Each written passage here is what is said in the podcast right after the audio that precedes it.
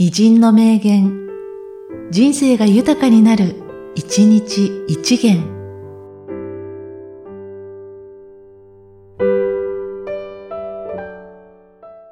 3月3日、下岡連城。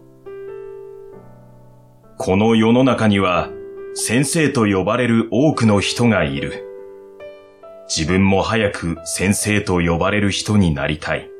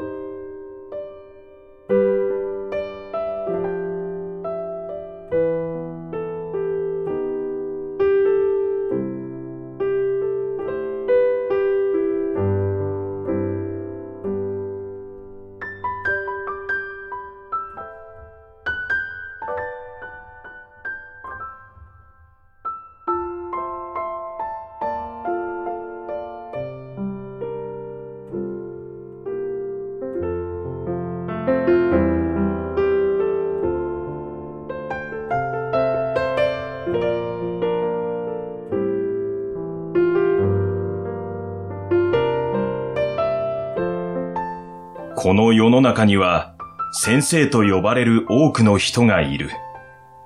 自分も早く先生と呼ばれる人になりたい。